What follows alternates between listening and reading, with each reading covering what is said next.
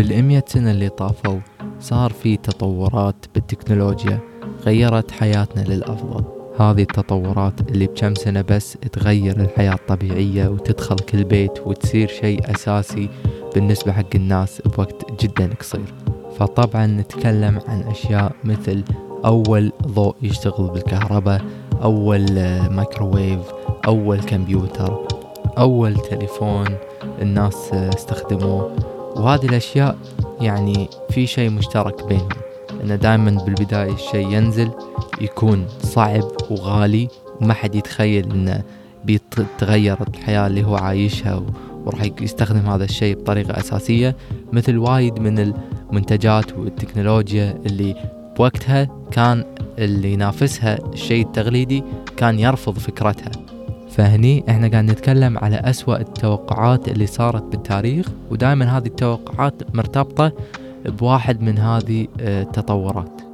فيعني كمثال مدير بنك لما راح لهنري فورد صاحب شركة فورد مالت سيارات يبي يأسسها قال له إن الحصان موجود والسيارة ما راح آه، تبدل هذا الشيء.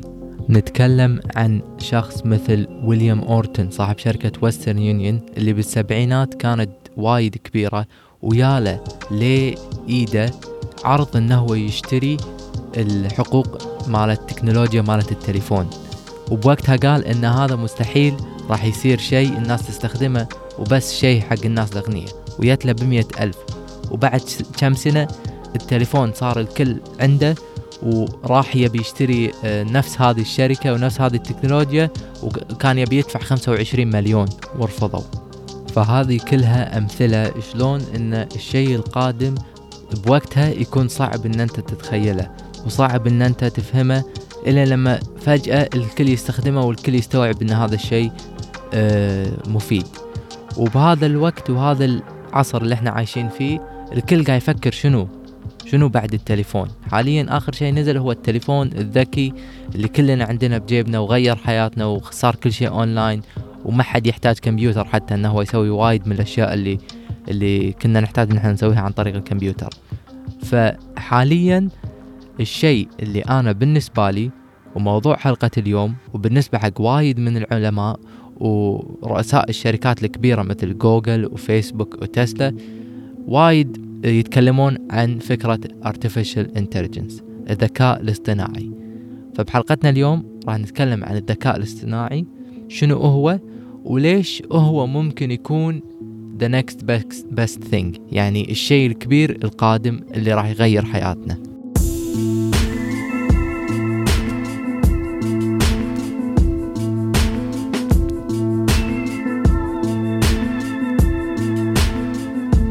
السلام عليكم وحياكم الله. بالحلقة التاسعة من برنامج دينار أزرق.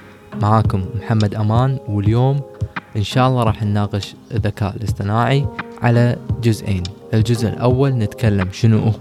الذكاء الاصطناعي شلون يشتغل آه، معلومات عامة تخليك تفهم وتعرف إحنا قاعد نتكلم عن شنو. والجزء الثاني نتكلم عن شلون قاعد يطبقونه ليش هو المستقبل شنو في الشيء اللي مميز يعني لهالدرجة اللي يخليه آه، مصدر اهتمام حق وايد ناس. فعشان نفهم شنو هو الذكاء الاصطناعي لازم ناخذ الكلمة اللي هي الذكاء الاصطناعي نقسمها قسمين ونفهم كلمة كلمة. طبعا كلمة الذكاء اللي معناها intelligence الذكاء هي آه، قدرة للتفكير والفهم والتعلم. هذه الثلاث أشياء تمثل الذكاء. والجنب الثاني عندنا artificial اللي هو اصطناعي. يعني شيء مصنوع من الإنسان. يعني الإنسان صنع الشيء هذا والشيء هذا غير طبيعي. فذكاء اصطناعي إن إن قدرة تفكير بطريقة غير طبيعية.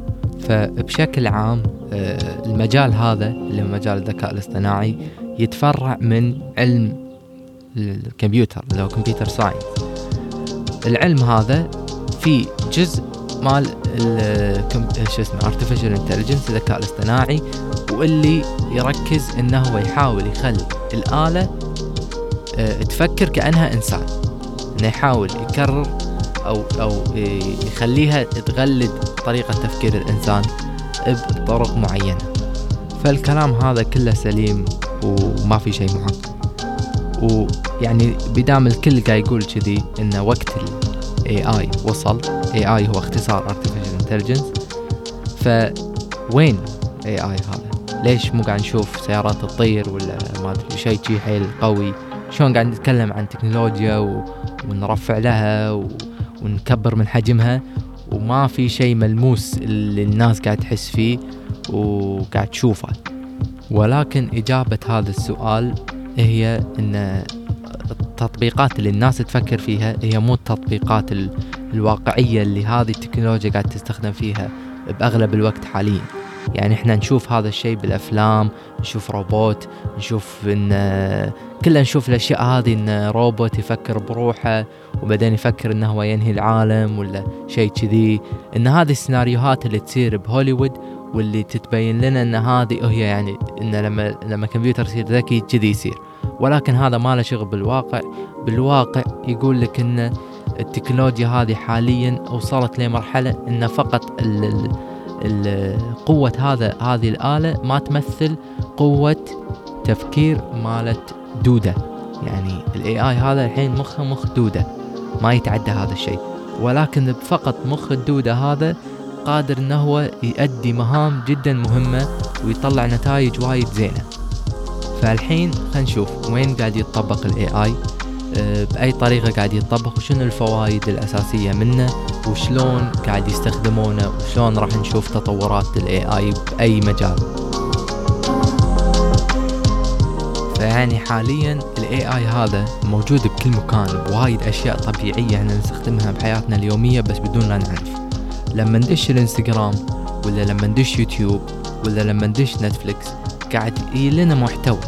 المحتوى هذا قاعد يجي عن طريق AI ال AI هذا وظيفته يشوف أنت شنو تحب ويتعلم أنت شنو تحب. كل ما تحط like على صورة يتذكر أن هذا النوع من المحتوى تبي منه زيادة. فالصورة هذه يكون احتمالية احتمالية إن أنت تشوفها بداية ال feed مالتك بداية آه الحساب جدا أعلى. فبنفس الشيء هذا قاعد يتطبق بكل البرامج تقريبا يوتيوب الفيديوهات اللي تشوفها.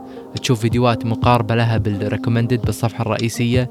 آه Netflix تطالع مسلسل رعب راح يطلعوا لك أفلام ومسلسلات رعب ثانية.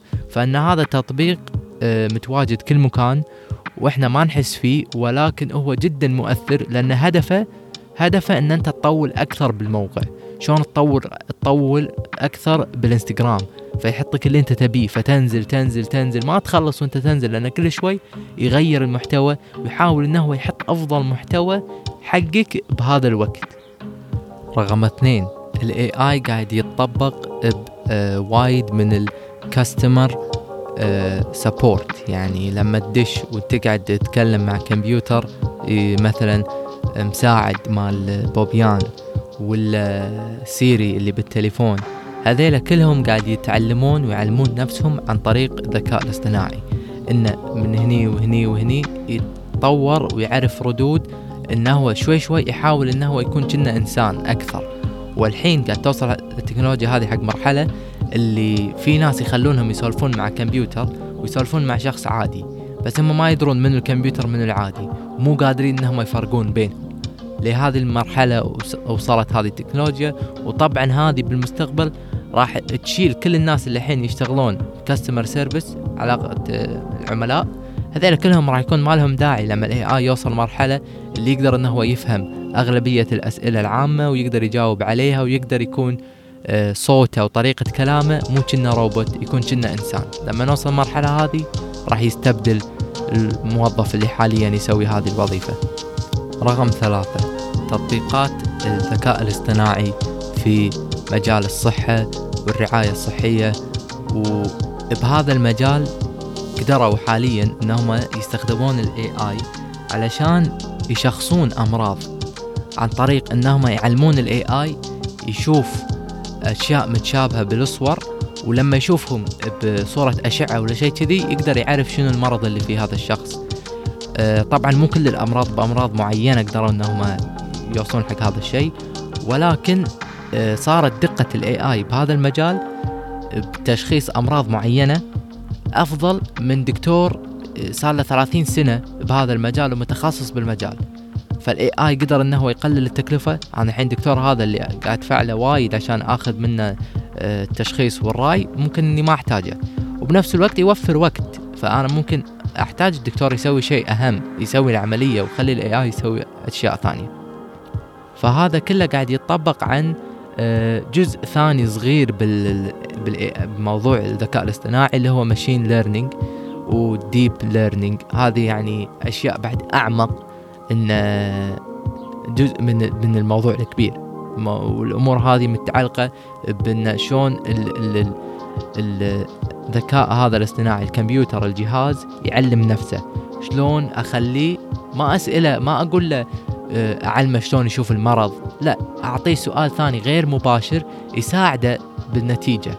يعني بدال لا أقول له علم نفسك شلون تمشي ولا اعلم يعلم نفسه شلون يمشي أقول له أوصل حق من نقطة واحد إلى نقطة اثنين. وهو يعلم نفسه هو يطيح كل شوي يعيد يعيد يعيد يطيح يطيح يطيح لين يتعلم شلون يمشي. فهذه الطريقة اللي يستخدمونها علشان يخلون الاي اي يعلم نفسه. بدال لا أنت تعطيه كل شيء أنت تقول له شنو هدفك؟ وهو يقعد يعلم نفسه يتدرب ويتدرب. آه آلاف المرات ممكن على ما يوصل حق هذه النتيجة ويتمكن منها. فهذه القدرة تخلينا نحل مشاكل إحنا ممكن ما نفكر شلون ممكن نحلها. ولكن إحنا نعرف النتيجة ولا نعرف المشكلة ممكن الاي اي يلقى الطريقة لحل هذه المشكلة.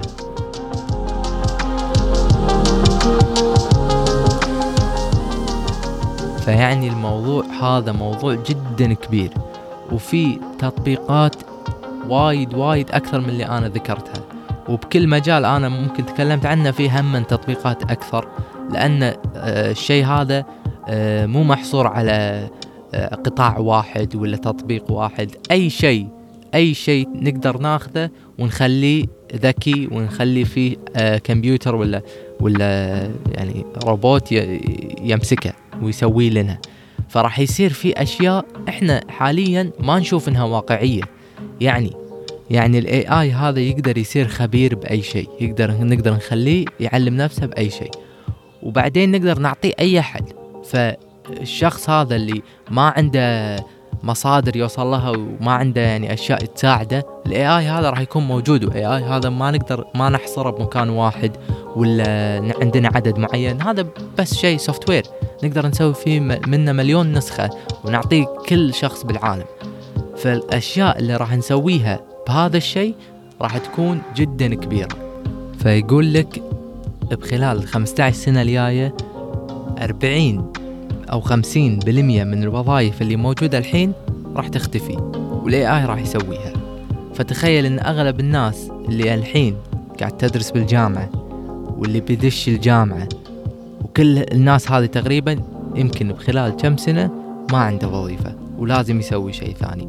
وهنيتي أهمية إن إحنا ناخذ الموضوع هذا بجدية من الحين نبدي إن إحنا ندرس الأجيال هذه القادمة هذه الأمور علشان نقدر إن إحنا نكون من الناس اللي عندنا هذا الشيء لما تصير لما تصير التكنولوجيا منتشرة بشكل أكبر.